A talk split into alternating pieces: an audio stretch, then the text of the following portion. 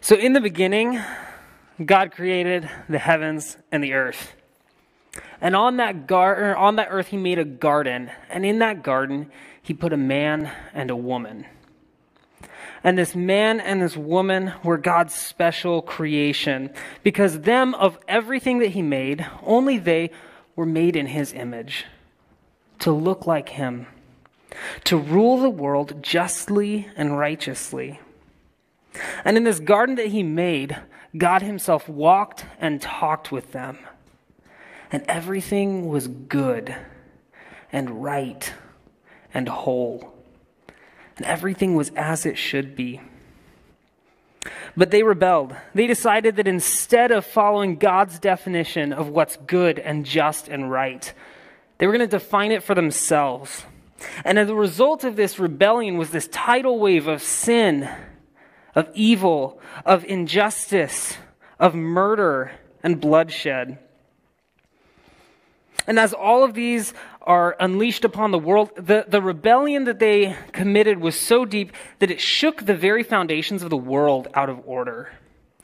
That no longer does the world grow gardens for them, instead thorns and thistles. No longer is there work to care for it a joy, instead it's a toil. Nothing is good or right or whole anymore. Things aren't as they should be. But God doesn't give up on his creation. He makes promises, promises of salvation and restoration and hope and reconciliation. And he chooses for himself a family. And through this family, God is going to both give them a blessing and make them a blessing to the whole world. And in the book of Genesis, we learn that this is going to come about through a son of Abraham, Isaac, Jacob, and Judah. He's going to come and he is going to set the world back in order. He is going to make things once again good and right and whole, and as they should be. But in the book of Exodus, things aren't that way. In fact, the children of Abraham, Isaac, Jacob, and Judah don't find themselves in the land God promised them, and they don't find themselves feeling particularly blessed. Instead, they find themselves slaves in Egypt, experiencing racism and beatings and torment and agony. And so what do they do? They call out to God and ask him to do something and to intervene. And he does so. They call out to him to ask him to take action, because as they look at the world they're living in, they see that things are not good, right, or whole. That things are not the way they should be. And so God, he takes action. He hears their cries. And he steps in, he goes and sends to Pharaoh, the king of Egypt, and he says, hey, let go of your servants so that they can come and serve me instead. And over and over, God brings this message to Pharaoh, and over and over again, Pharaoh says, no way. And so God issues these plagues, and they're a punishment for sin, and they are a warning to turn and obey him, to submit to him. But Pharaoh won't. And so over and over, these plagues come until finally Pharaoh is broken and he sends the people of Israel out of Egypt. But even as they're on their way out, Pharaoh changes his mind. And he turns to try and chase them down. And as he does so, he pins them up against the ocean, against the Red Sea. And the people of Israel are trapped. But God himself saves. He parts the Red Sea. He leads his people through on dry land. And even as Pharaoh and his armies are chasing them down, he closes the waters over them to save his people. And in this moment, we see the justice of God delivering his people from slavery. We see his righteousness and his salvation as he rescues them from their enemies. When we look at him, we see a God who is good and right and whole, who makes things the way they should be. And as we go on in the story, we see he leads them not only out of Egypt, but he leads them to his holy mountain. and there he enters into a covenant with them, this committed relationship. And there God himself calls the heavens and the earth as witnesses to watch as they swear their vows one to another, that he will be their God and they will be his people. Ah, it's amazing. That is part of this covenant, this relationship, that he's going to make his home among them and they get to have a special relationship and intimacy with him. Oh man, they get to be a kingdom of priests to the nations. And God himself gives them his Torah, his instruction in his own righteousness and justice and holiness. The idea here is that they get to be a priest to the nations. They are the ones that the whole world should look to to see what God looks like. That they are to be a people who are in right relationship with God and right relationship with one another, who obey him and who care for each other, so that people along, around the whole world can look at them and see what it looks like to see a people who are good and right and whole, just like God, who make things as they should be. And so God leads them and he establishes them in the land that he promised to give them. And it's like as soon as they get there, they immediately turn away. They forget all about him and who he is and what he's done. And over and over, they turn away from him. They don't follow his Torah, his instruction. Instead, they abuse one another and they forget God and they worship idols. And so God calls them back to himself, and maybe for a little while they'll turn and then they turn away. And God calls them back for, to himself, and he gives them consequences to remind them to turn back to him. And maybe for a little while they do, but over and over again they keep turning away, until finally they turn away from him, and God issues his consequences. He issues the warnings, and yet they just don't get it, and they won't turn back. And that's what we come to when we come to the book of Isaiah. Nothing is good. Nothing is right. Nothing is whole. Nothing here is as it should be. And that's where Isaiah one picks up. See, Isaiah is a prophet. And biblically speaking, a prophet's not someone who just tells the future. A prophet is someone who speaks the words of God to his people. And Isaiah does this in some beautiful and some powerful ways. See, when we looked at the book of uh, Corinthians these last couple months, Paul writes through logical argument to make his point. And it's brilliant, and it's amazing in its own right. And as we looked at the book of John, and as we looked at uh, at the book of Samuel, they tell their they make their point through story as they bring God's word to his people. Isaiah's going to do something different. He's going to do something that's both more direct and yet more abstract. He's going to write poetry. And poetry, poetry is notoriously difficult for us to define, but it's the kind of thing that we tend to recognize when we see it. So what are the some of the, the hallmarks of poetry that we come to expect? What are some of those? Rhyming. Metaphors. Maybe a, a sense of meter or rhythm. These are some of the most common things we see in poetry. Oh, we. There we go. Meter, rhyme, and concentrated use of figures of speech. These are really the, the three primary things that we recognize in poetry. Hebrew poetry in particular is going to focus really on the latter two. It has a lot of these, and they really make it poetry, and they really highlight the beauty of it. And I'm going to talk to you guys just a little bit about these. And I'm going to start by saying when we talk about rhyme, we're actually not talking about rhyming sounds, because any of you guys who are maybe even looking at the few, first few verses, you're probably going, Drew, none of these rhyme. What do you mean Hebrew poetry uses rhyme? Well, guys, Hebrew poetry doesn't rhyme sounds. It rhymes thoughts and ideas. And this rhyming of thoughts and ideas is called parallelism.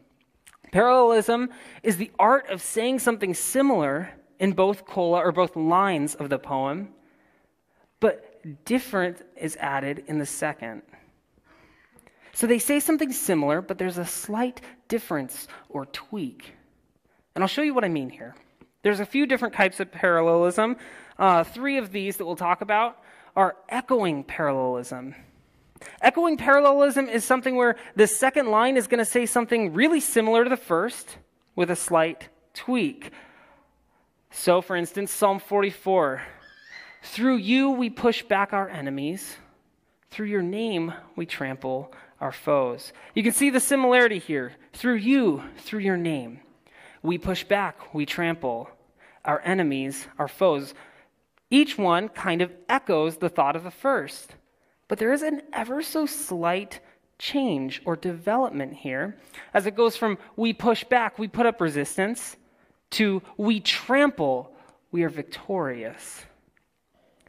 And so we call it echoing because they're not exactly synonymous, but they really sound similar. The next one is called progressing. It's where the second line, it progresses the idea of the first with minimal similarity. In my anguish, I cried to the Lord, and he answered me by setting me free. They don't actually say exactly the same thing. Instead, there's a development. My anguish leads to freedom when the Lord answers. I cried, and the Lord answers. You can see that there's a development, but a really strong connection between the first and the second lines. And then the third one is called contrasting, where the second line contrasts what was in the first to make a single point, a single idea, such as the wicked borrow and do not repay, but the righteous give generously. That it's teaching one idea, but it does so by holding up a contrast for us. And so the reason I talk about these things is because it's not because I just want to give you guys a bunch of technical jargon. The reason I talk about these things is because I want you guys, as we're reading through, to be able to see the beauty of the poetry that we have in the scripture. The beauty of the poetry that God has given to us. And some of his brilliance therein. Because guys, one of the amazing things about the way Hebrew poetry communicates is that, guys, if God had chosen to write his poetry in a Doctor Seuss one fish, two fish, red fish, blue fish kind of a fashion, guys, we would all have to know Hebrew in order to actually recognize it as poetry. But God so brilliantly chose to write his poetry in a way that translates, because it's based on ideas and not on sounds. And so you can be confident that as you're reading through the book of Isaiah, when you look at these things and you see the parallelism, you can see how God communicates in these creative and beautiful poetic ways. In addition to parallelism, it uses a lot of imagery. And one of the things I love is that images often grab our emotions before they engage our minds. Before we can even verbalize what something means in poetry, usually we can feel it. For instance, Proverbs twenty-six, as a dog returns to its vomit, so fools repeat their folly. And I'll bet before you can even verbalize with me what that's talking about, we can feel the sense of disgust there. We can kind of hear the, the dog just kind of starting to, to upchuck. And then we can just imagine it going right back and just the squeamish feeling in our guts. Right? Oh, oh Jordan, don't do that. Oh. And so as we look at that, we can feel it before we can even process it. Or another one here, Psalm twenty-three, he makes me lie down in green pastures. He leads me beside quiet waters. Before it even clicks in our minds, we feel the sense of serenity, of calm, of peace, and of tender care. Poetry doesn't just engage our minds, it, it first engages our hearts. And that's one of the things that I love about poetry, and what makes it so powerful is that it shows us a God who communicates to us creatively, who doesn't just want to tell us what to do or how to act or what to know about him. He doesn't just uh, capture our minds, he captures our imaginations. These images, he wants us to think and to contemplate them. It's not something that's just so direct, here's what to know. It's, I want you to think about this for a moment. Let it capture your imagination and let it engage your emotions. God wants to engage our emotions, and he wants to communicate his emotions to us. He wants us to know what he's passionate about, what he loves. He wants us to know that he loves us deeply, that he hates sin and injustice, that he longs for us to turn to him. And he wants us to know these things not just as ideas, but as emotions that he feels. That is a beautiful thing, guys. Because if we think about it for a minute, we don't write poetry for people we just kind of have like a, a casual relationship with. How many songs can you think about where someone wrote it for their accountant? Right? I don't write poetry for someone I just met at the grocery store. But I'll write poetry for my wife. We write poetry for the people we love deeply. And we write poetry for the people who have hurt us deeply. And often we write poetry for the people we love deeply who have hurt us. And that is exactly what we are seeing in the book of Isaiah, as God writes this poetry for the people that he entered into this covenant relationship with, and yet who have turned away from him time and time again. With that, Courtney, would you come on up and would you read Isaiah chapter one for us?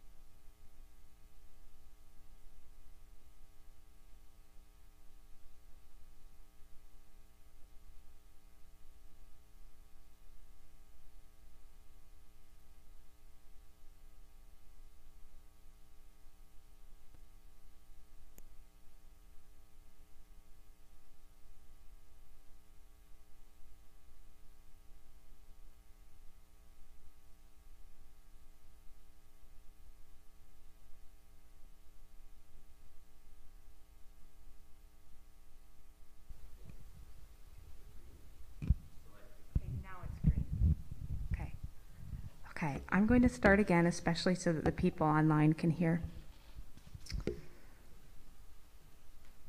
The vision concerning Judah and Jerusalem that Isaiah, son of Amos, saw during the reigns of Uzziah, Jotham, Ahaz, and Hezekiah, kings of Judah. Hear me, you heavens. Listen, earth, for the Lord has spoken. I reared children and brought them up, but they've rebelled against me. The ox knows its master, the donkey its owner's manger, but Israel does not know. My people do not understand. Woe to the sinful nation, a people whose guilt is great, a brood of evildoers, children given to corruption. They have forsaken the Lord. They have spurned the Holy One of Israel and turned their backs on him. Why should you be hate it anymore. Why do you persist in rebellion? Your whole head is injured, your whole heart afflicted. From the sole of your foot to the top of your head, there is no soundness, only wounds and welts and open sores not cleansed or bandaged or soothed with olive oil. Your country is desolate, your cities burned with fire, your fields are being stripped by foreigners right before you, laid waste, has been overthrown by strangers. Daughter Zion is left like a shelter in a vineyard, like a hut in a cucumber field, like a city under siege. Unless the Lord Almighty had left us some survivors, we would have become like Sodom. We would have been like Gomorrah. Hear the word of the Lord, you rulers of Sodom. Listen to the instruction of our God, you people of Gomorrah.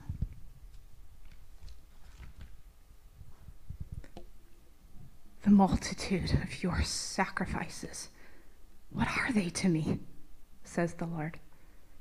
I have more than enough of burnt offerings of rams and the fat of fattened animals. I have no pleasure in the blood of bulls and lambs and goats. When you come to appear before me, who has asked this of you? This trampling of my courts. Stop bringing meaningless offerings. Your incense is detestable to me. New moons, Sabbaths and convocations, I cannot bear your worthless assemblies, your new moon feasts and your appointed festivals, I hate with all my being. They've become a burden to me. I am weary of bearing them. When you spread out your hands in prayer, I hide my eyes from you.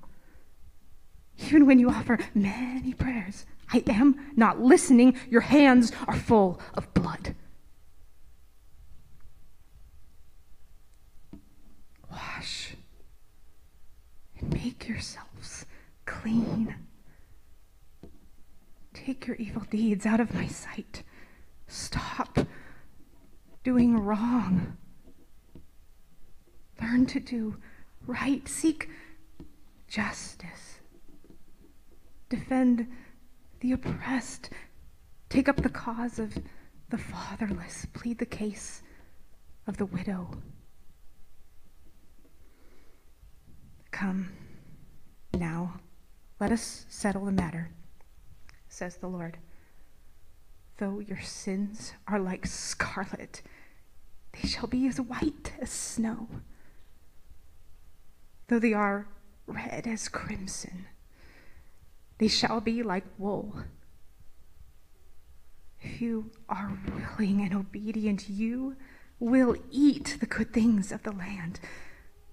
But if you resist and rebel, you will be devoured by the sword. For the mouth of the Lord has spoken. See how the faithful city has become a prostitute. She was once full of justice. Righteousness used to dwell in her, but now, murderous. Your silver has become dross. Your choice wine is diluted with water. Your rulers are rebels, partners with thieves. They all love bribes and chase after gifts. They do not defend the cause of the fatherless. The widow's case does not come before them. Therefore, the Lord, the Lord Almighty, the Mighty One of Israel declares, "Ah, I will vent my wrath on my foes and avenge myself on my enemies. I will turn my hand against you. I will thoroughly purge away your dross and remove all your impurities. I will restore your leaders as in days of old, your rulers as at the beginning. Afterward, you will be called the city of righteousness, the faithful city. Zion will be delivered with justice, her penitent ones with righteousness." But rebels and sinners will both be broken, and those who forsake the Lord will perish. You will be ashamed because of the sacred oaks in which you have delighted. You will be disgraced because of the gardens you have chosen. You will be like an oak with fading leaves, like a garden without water. The mighty man will become tinder and his work a spark. Both will burn together with no one to quench the fire.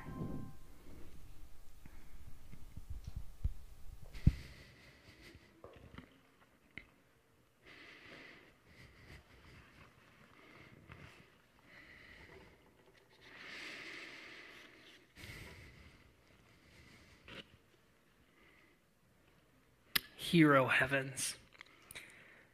Give ear, O earth, for the Lord, or Yahweh, has spoken.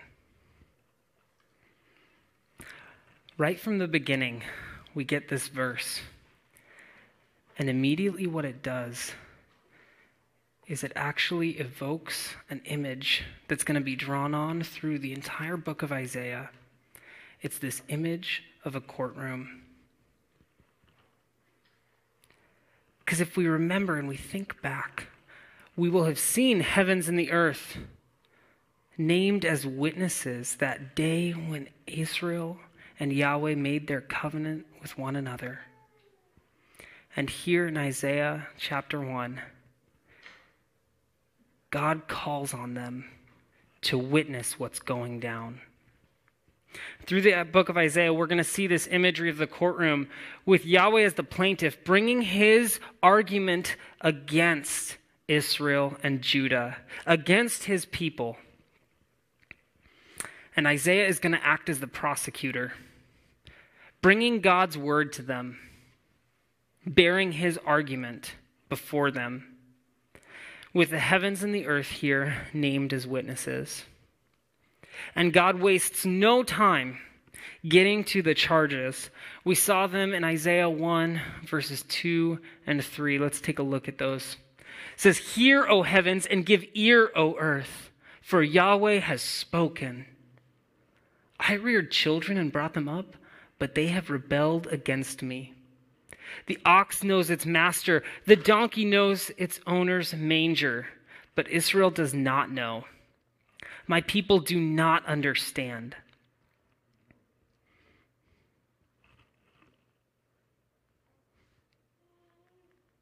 Oh. Woe to the sinful nation, a people whose guilt is great, a brood of evildoers, children given to corruption. They have forsaken the Lord.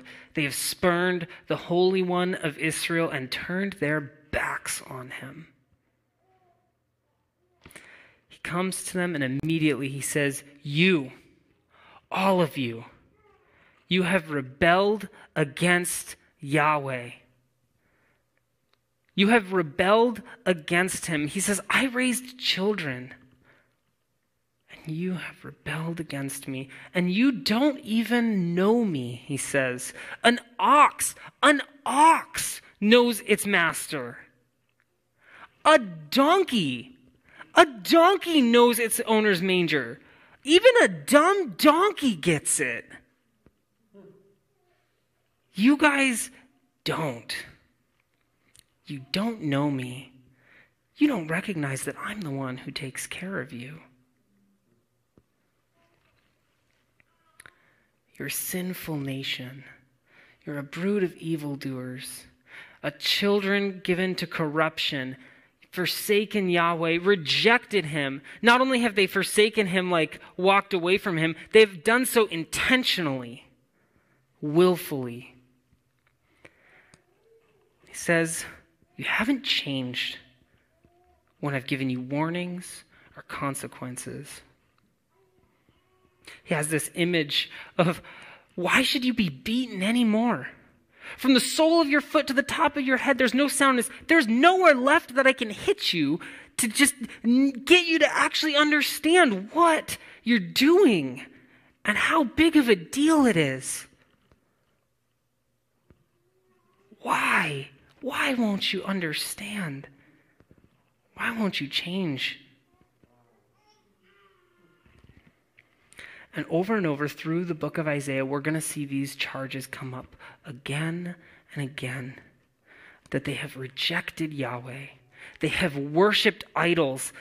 It talks about this right at the end where it talks about the sacred oaks in which they've delighted. They have turned from Yahweh, this God that they made this covenant, that they swore these vows to. And instead, they worship the things that they find on the earth, rather than the one who made them. They've ignored the Torah. They've ignored God's instruction that he's given them of who he is in his justice, his righteousness, and his holiness. They've thrown it out the window, and instead they practice gross injustice against one another. The widow's case is not heard. The orphan is not cared for. Instead, they're just a bunch of perverse judges who do what they want and mistreat others for their own gain. And over and over through the book, we are going to see these charges come again and again and again. And in these, we see what God really cares about. We see what matters to him. So God, he calls witnesses, he brings charges. And as he goes on, he says, "Hear the word of the Lord, you rulers of Sodom. Listen to the instruction of our God, you people of Gomorrah. The multitude of your sacrifices, what are they to me? Says the Lord. I've had more than enough of burnt offerings, of rams and the fat of fattened animals. I have no pleasure in the blood of bulls and lambs and goats. When you come to appear before me, who has asked this of you? This trampling of my courts. Stop bringing me meaningless offerings. Your incense is detestable to me. New moons, Sabbaths, and convocations. I can't bear your worthless assemblies. Your new moons and your appointed festivals, I hate with all of my being. They've become a burden to me. I'm weary of bearing them." Oh. He says, "When you spread out your hands in prayer, I hide my eyes from you. Even when you offer many prayers, I am not listening. Your hands are full of blood." He's called witnesses, he's brought his charges, and now he offers some evidence. And his first piece of evidence is the fact that the love and the service that they've offered him are just plain fake. They're just fake. He talks about how he has no pleasure in their offerings, that their incense is detestable to me. He says, "Who asked this of you?" And if we really think about it, then actually we're going to go, well, you did. In the Torah, you said you wanted these things. And Yahweh's saying, I did not want this. I don't want you to do these things anymore. If we actually look at it, it says, listen to the word of our of the Lord. Hear the instruction of our God, or the Torah of our God. Which is actually pretty startling, because all of these things that he's talking about, they're the verbiage of Torah. And he's saying, you want to hear my Torah? My Torah right now says stop it. I don't want any of it. It disgusts me what you're doing. New moons, Sabbaths, convocations, those don't necessarily have a whole lot of pull for a lot of us. A lot of us just don't really grab the verbiage. It, it's just a little bit foreign. So let's kind of put it in the context of a covenant relationship that we understand a little better. Let's think about it more in terms of a husband and wife relationship here. So imagine this with me for a minute, that a wife is repeatedly cheating on her husband. She keeps going away from him, and maybe here and there she'll come back and she'll give an I'm sorry, but two days later she goes back to her lover. And even as she's doing this, her husband is well aware of what's happening, but he keeps taking her back anyways. And even as she keeps going to these other lovers, she keeps trying to maintain appearances that everything's hunky-dory in their relationship. She takes him out for their anniversary and posts pictures to her Instagram and her Facebook so that everyone thinks that they have this really great relationship and everything is grand. She tries to let it seem to the neighbors like they're living a life of suburban bliss. She tries to make it so that the people in their family think that they've got this really awesome marriage. The people in their church think that, wow, they've really worked hard to have a God-honoring marriage. No one knows, it seems, because she's just so focused on maintaining appearances. And yet she's really doing all of this for her own sake, and so that her husband just doesn't put up a big fuss, so that she does these kinds of things that he, he had once asked her to do because he really appreciated them. But she's really only doing them to try and make it so that he stays contented enough not to interfere with her going back to her lover every third day. Now imagine with me that her husband writes a letter to her. It might sound something kind of like what God says here. It might sound something like this. The multitude of your gifts, all of these gifts of apology, keep them. They don't mean anything to me. I've had more than enough of your constant insincere apologies. No gift that you give me will make things up between us. When you come and try to get together with me, I don't actually want you to. Stop bringing me all of these gifts to buy my affection. The smell of your perfume grosses me out. The family reunion you planned and the party you threw for my birthday, they're just worthless. The anniversary date you had, I hated it. It's become a burden to me to be around you. When you spread out your hands and call me in to hug me, I'll walk the other way.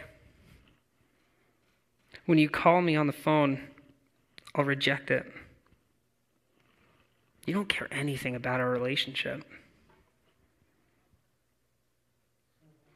That's the kind of thing that God is communicating here. As he talks about Sabbaths and convocations and new moons, these are like anniversaries. These are parties where God and his people celebrate their relationship with one another. And God says, I've had enough of it. I don't, I'm not doing this anymore.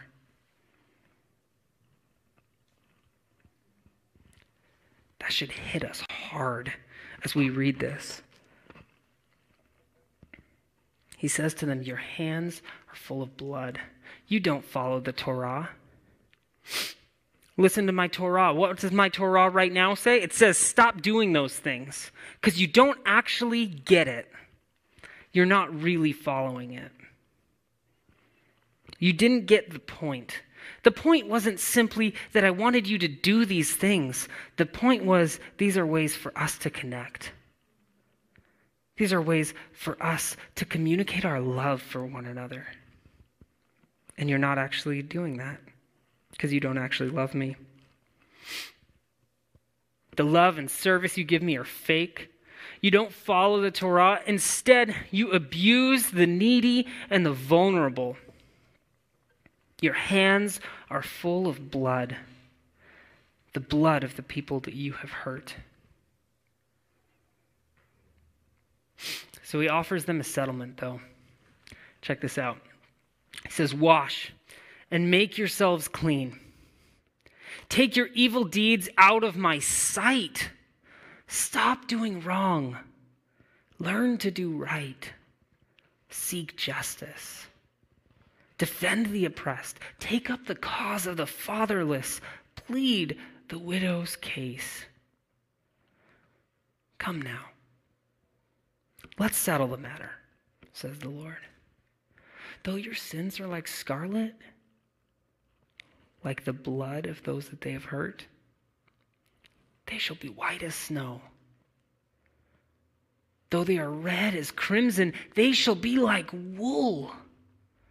If you are willing and obedient, you will eat the good things of the land.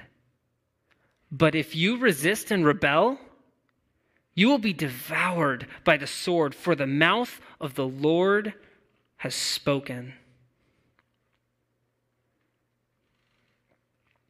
He offers them this settlement. He says, if you will just turn to me, then I will forgive you.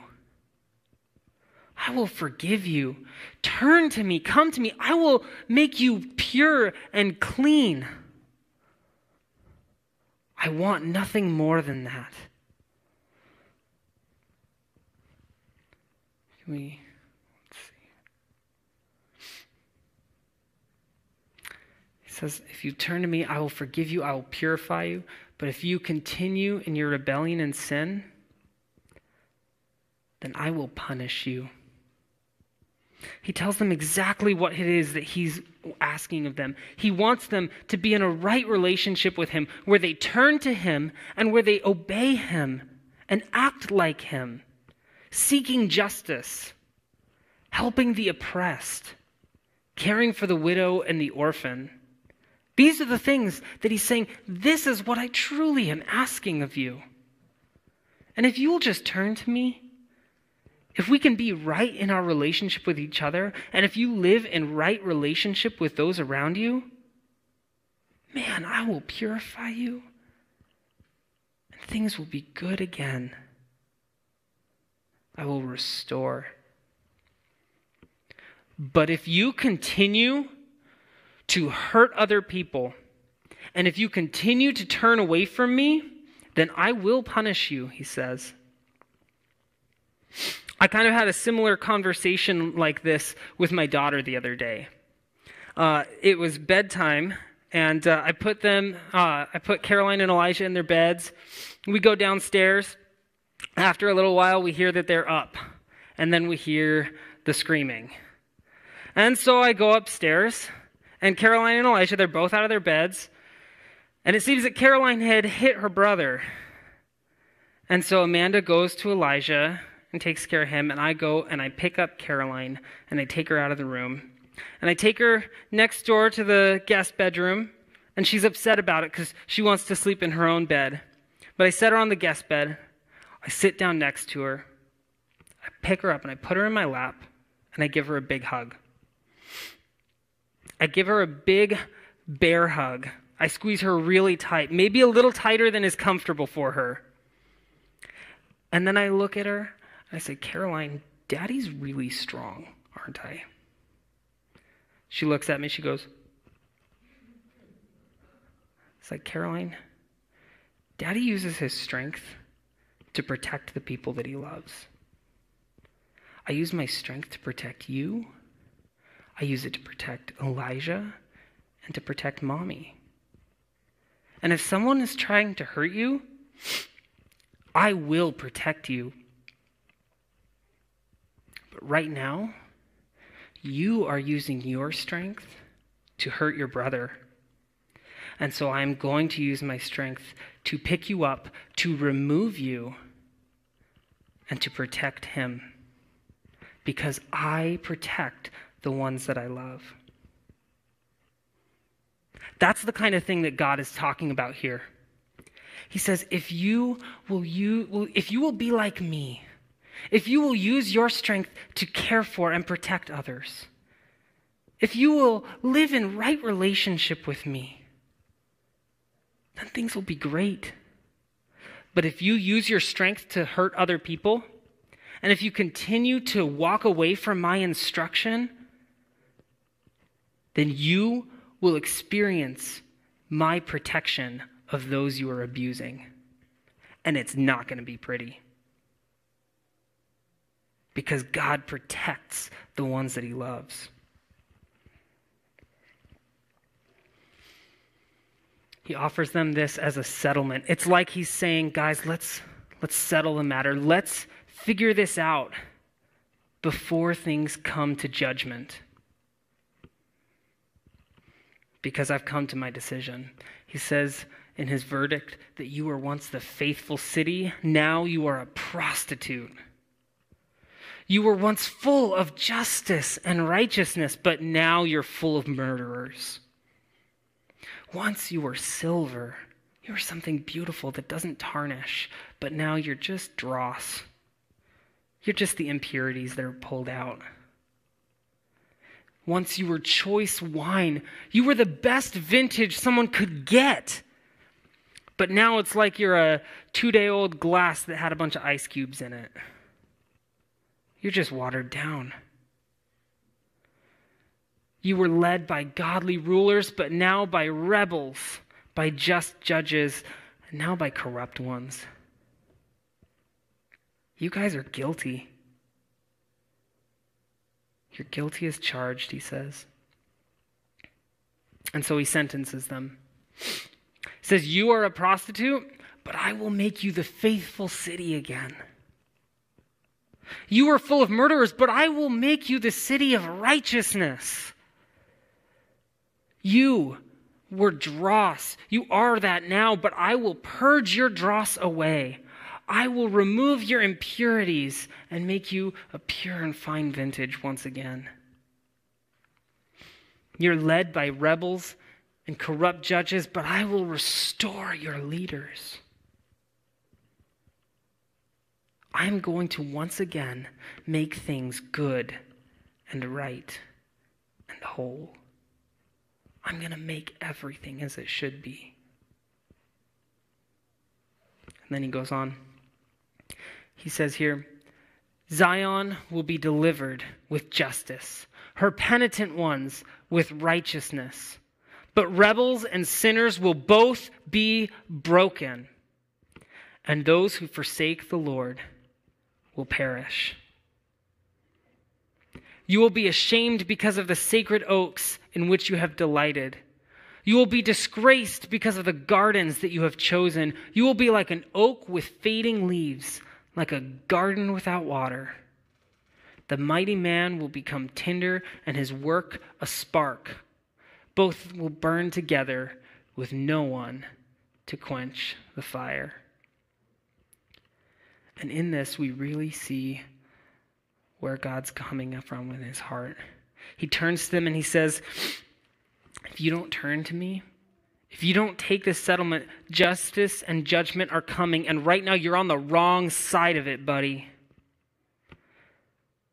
I will restore you, but right now, unless you turn and repent, restoring my people means removing you from them. I will purge your dross. I will burn you away. Because I care about justice and righteousness and holiness. But right now you are anything but that. So if I'm going to make things once again good and right and whole, it means your removal. You've been warned. And that seems harsh, but guys, this really shows us God's heart. It shows us that he wants our love and our devotion. He doesn't want just lip service from us. He wants us to truly love and serve him out of a relationship. It shows us that he wants us to love and serve him by loving and serving others, by being like him, by caring for those who are in need, who are oppressed, caring for those that are really down and out and on the outskirts of society. Because that's what God does. Think about it. God rescued Israel from slavery. They were a bunch of slaves. He says, I saved you. I stood up for the ones who couldn't stand up for themselves. And that's what I want you to do. Because that's what I do. And it shows us that Yahweh will remove evil and injustice from the world. And guys, on the one hand, that is such good news. Does that resonate with you guys? Guys, this is amazing. Yahweh will remove evil and injustice from the world. He will make it once again good, right, whole, as it should be. And that's exciting. But if we're honest, it should also be a little bit terrifying. Because the more we know ourselves, the more we know that we are not good, right, and whole, and as we should be. And so God calls us to turn and to repent. And if we don't, this is scary news. So we see Yahweh's heart here, and we see that there are things that we should actually take and act on in our lives, that it should actually change us. This poem isn't meant just to uh, just to engage us in a, a thoughtful way. It actually hits us in a gut, in our chest. As we read it, it should actually do that, and that should result in us changing the way that we live. So let's give him our love and our devotion. Let's spend time this week connecting with God, not in just the things that we do that we're supposed to do. Let's connect with him on a relational level. Let's st- spend time talking with him, interacting with him. Let's spend time asking for his forgiveness. Looking at our lives and seeing, are there ways that we have made uh, this whole thing of being God's people simply about the things that we do? I was, I was really convicted about this as I was putting together this sermon even. Until about two weeks ago, I've been working on it for quite a while, looking at the whole book of Isaiah, getting ready for this series, looking at this passage, and I came to realize putting this sermon together became a thing that I do, but it has not yet actually changed the way I live. Guys, we need to ask God's forgiveness for that. And we don't do that because it's a thing to do. We do it because we actually love him. And we want this to be about true and real devotion and service to him. I hope you're not like me. But if you can think of ways that God is putting it on your heart, where he's showing you that you've done this, spend some time today talking with him, asking his forgiveness, and really just connecting with him. We can do that through talking with him, through listening to him, through his word and the scripture, or through his Holy Spirit within us. Let's spend time not only talking, but listening to him and letting him speak to us. Maybe spend some time reading Isaiah. We can spend time learning more about him and acting like him. God tells us that his Torah for us is to seek justice, to be in right relationship with him and right relationship with other people. Maybe we can respond in relationship to him by doing that, by being that for other people. Let's love and serve him by loving and serving others. Let's seek justice and protect the vulnerable among us. And you can think about it, and there are a billion ways to do this, guys. There are so many, so many that it can actually be debilitating to figure out where on earth do I start? Because not only are there so many ways to do this, but there are so many differences of opinion on how to do it. I'm not going to tell you exactly what it is that you have to do, but guys, this should affect every aspect of our lives. It's not simply a list of tasks that we should accomplish or, or uh, um, ideas or causes that we should take up. Guys, this is a way of life that he's calling us to. It's not just a bunch of things to do, it's a kind of person to be. It's being like God. So we start with our families. At home, even when no one's watching, do we treat each other with love and dignity? Even when no one's watching, do we sacrifice what we want to care for those around us? Or are we more, more focused on the things that people see? Are we more focused on giving to causes that people see on Facebook that we've given to? Are we more focused on giving our time to things where it's noticed? Has ministry or activism or any number of other things become more important to where we're not caring for the needs of our own families? If so, there's a problem. We should repent. We should ask forgiveness of those in our families. We should make real changes. We start with our families at home, and we start with our family at church.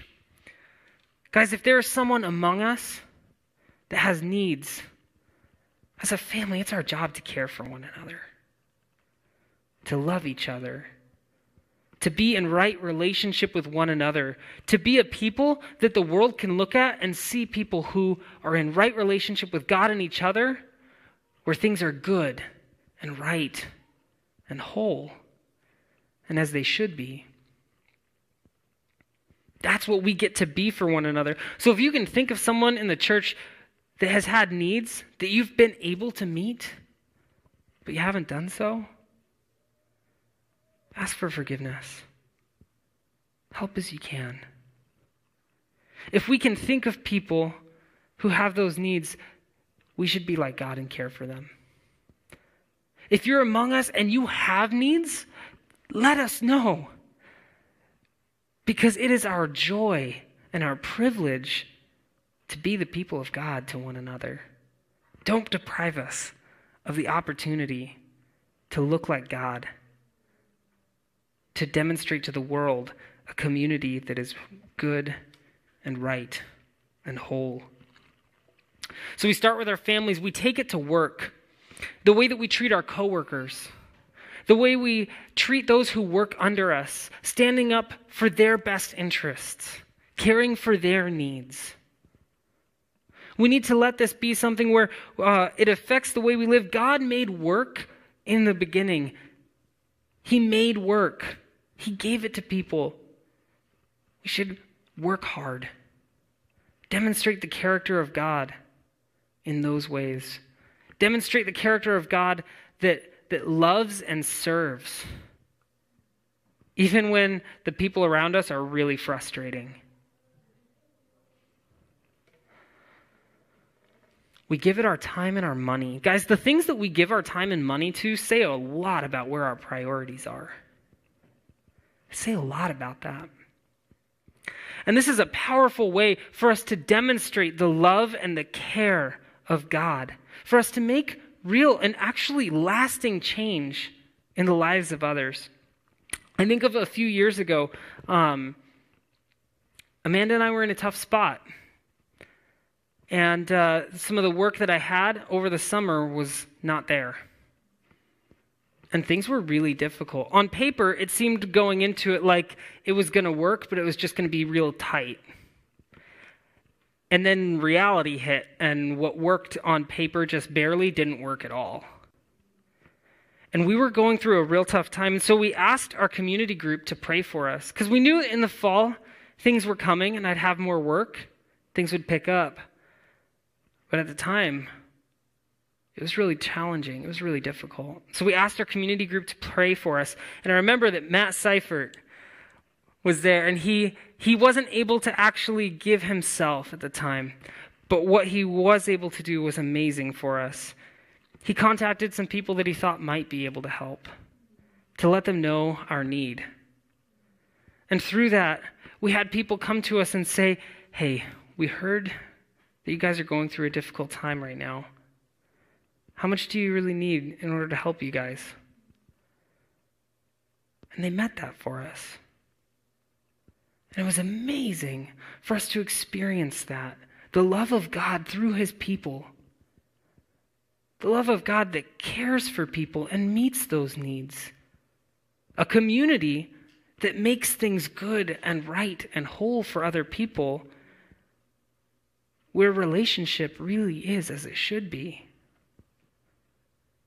And it was a powerful experience, not only of the love of others, but of the love of God.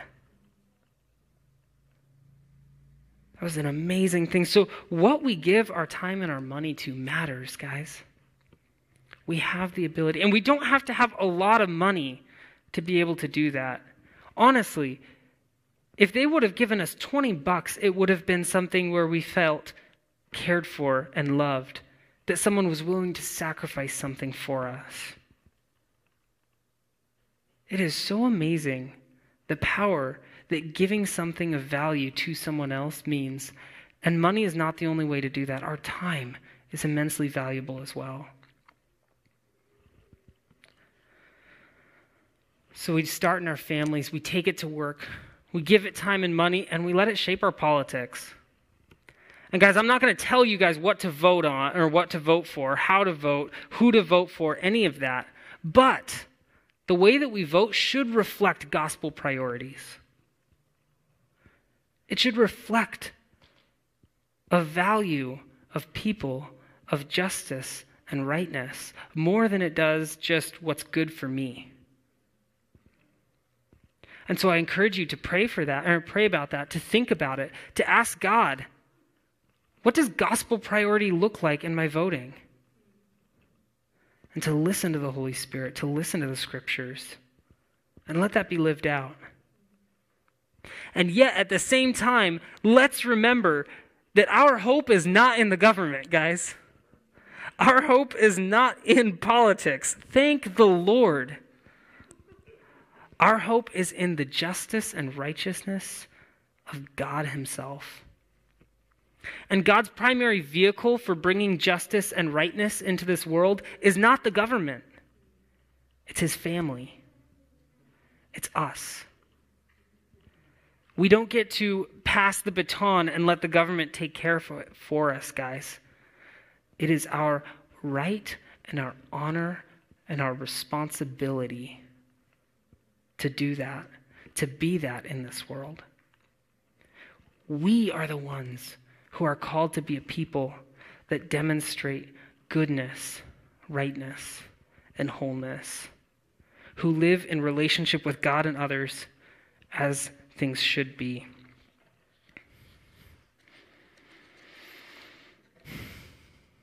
So let's repent of our sin. Let's turn away from it. Let's turn to God himself and ask for his forgiveness, because guys, God is coming and he will set the world right. Let's be people who are on the right side of his justice, who stand for it and not against it.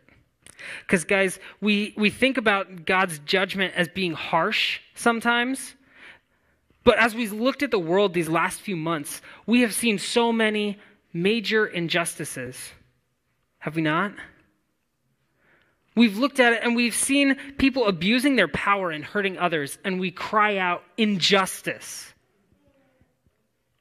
We've seen so many people uh, mistreating children, and we cry out injustice.